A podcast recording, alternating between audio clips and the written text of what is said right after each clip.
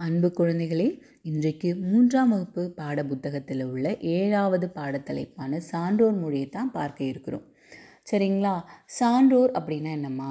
நல்லா படித்தவங்க நல்ல கல்வி கற்று அறிவில் மேம்பட்டவர்கள் திறமைசாலிகள் அறிவாளிகள் அறிஞர்கள். இவங்கள தான் நம்ம என்னென்னு சொல்லுவோம்? சான்றோர் அப்படின்னு சொல்லுவோம். அவங்க சொன்ன அவங்க சொன்னது தான் அவங்க கூறியது தான் சான்றோர் மொழி அப்படின்ற தலைப்பாக நம்மளுக்கு கொடுத்துருக்காங்க. சரிங்களா? இந்த சான்றோர் மொழின்ற தலைப்பில் என்ன செயல் கொடுத்துருக்காங்க? இனியவை நாற்பது அப்படின்ற தல் செயலை கொடுத்துருக்காங்க. இனியவை நாற்பதுனா என்ன? நம்ம வாழ்க்கைக்கு நன்மை தரக்கூடிய இனிய கருத்துக்கள் நாற்பது நாற்பது பாடல்களை கொண்ட செய்யுள் தான் இனியவை நாற்பது. சரிங்களா? நம்ம அதாவது நம்ம வாழ்க்கைக்கு என்னென்னலாம் பயன் தரும் நன்மை தருமோ அந்த கருத்துக்களை இனிய கருத்துக்களை கொண்ட பாடல்களை கொண்டது தான் இனியவை நாற்பது. இப்போது நம்மளுக்கு ஒரு பாடல் இந்த இனியவை நாற்பதில் நாற்பது பாடல்கள் இருக்குது இப்போ நான்கு வரிகள் கொடுத்துருக்காங்க இல்லையா? இது ஒரு பாடல். நம்மளுக்கு கொடுத்துருக்கிறது ஒரு பாடல். இதே மாதிரி நாற்பது பாடல்கள் இருக்குது இந்த இனியவை நாற்பது செய்யலை எழுதியவங்க யார் அப்படின்னு பார்த்தா மதுரை தமிழாசிரியர் மகனார் பூதஞ்சேந்தனார். அப்படின்றவங்க தான் எழுதியிருக்காங்க. சரிங்களா?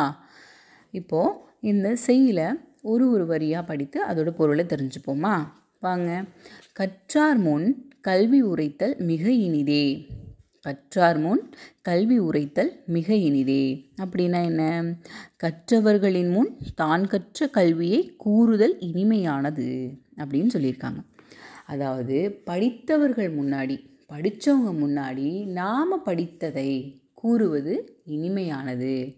நாம் படித்ததை படித்தவங்களுக்கு முன்னாடி எடுத்து கூறுவது எடுத்து சொல்கிறது இனிமையானது அப்படின்னு சொல்கிறாங்க அடுத்த வரியில் என்ன சொல்கிறாங்க மிக்காரை சேர்தல் மிகமான முன்னினிதே அப்படின்னு சொல்கிறாங்க மிக்கார் அப்படின்னா அறிவு மிக்கவர். அறிவு மிக்கா அறிவு மிக்கவர்களோட நாம் சேரணும். என்ன பண்ணணும்? அறிவில் மேம்பட்டவர்களுடன் சேர்ந்திருப்பது மிகவும் இனிமையானது அப்படின்னு சொல்கிறாங்க எப்போவுமே நாம் அறிவில் மேம்பட்டவர்கள் அறிவு மிக்கவர்களோட திறமைசாலிகளோட தான் நாம் சேரணும். முட்டாள்களோட சேர்ந்திருந்தால் நாமளும் என்ன ஆகிடுவோம் முட்டாள் ஆகிடுவோம் எப்போவுமே அறிவாளிகள் திறமைசாலிகளோட தான் நாம் சேரணும். அடுத்தது அடுத்த வரிகளில் பாரு வரிகளில் பாருங்கள் எழுத்துணை யானும் இரவாது தான் ஈதல். அதாவது எள்ளளவு சிறியதாக இருந்தாலும் எள் எப்படி இருக்கும்? சின்னதாக இருக்கும் இல்லையா? அந்த அளவு சிறியதாக இருந்தாலும் நாம் பிறரிடம் கேட்ட பெறாமல் மற்றவங்கள்ட்டேருந்து தாங்கன்னு சொல்லி கேட் வாங்காமல் நாம் என்ன பண்ணணும்? பிறருக்கு கொடுக்கணும். நாம் மற்றவங்களுக்கு கொடுக்கணும். இரவாது தான் இரவாதுனா என்ன? பெறாமல். தான் ஈதல் அப்படின்னா பிறர் நாம் கொடுக்கிறது. ஈதல்னா கொடுத்தல். அடுத்த வரியில் என்ன சொல்லியிருக்காங்க? எத்துணையும் ஆற்ற இனிது எல்லாவற்றையும் விட இனிமையானது ஆகும் அப்படின்னு சொல்லியிருக்காங்க. அதாவது எல்லளவு சிறியதாயினும் தான் பிறரிடம் கேட்டு பெறாமல் பிறருக்கு கொடுத்தல் எல்லாவற்றையும் விட இனிமையானது அப்படின்னு சொல்லியிருக்காங்க. இப்போது கொடுக்குற கை எப்படி இருக்கும்? நாம் ஒரு பொருளை கொடுக்குறோம் அப்படின்னா நம்ம கை மேலே இருக்கும். வாங்குற கை எப்படி இருக்கும்? எப்போவுமே கீழே இருக்கும். இல்லையா? அப்போது நாம் கை எல் நம்மளோட கை எப்படி இருக்கணும்?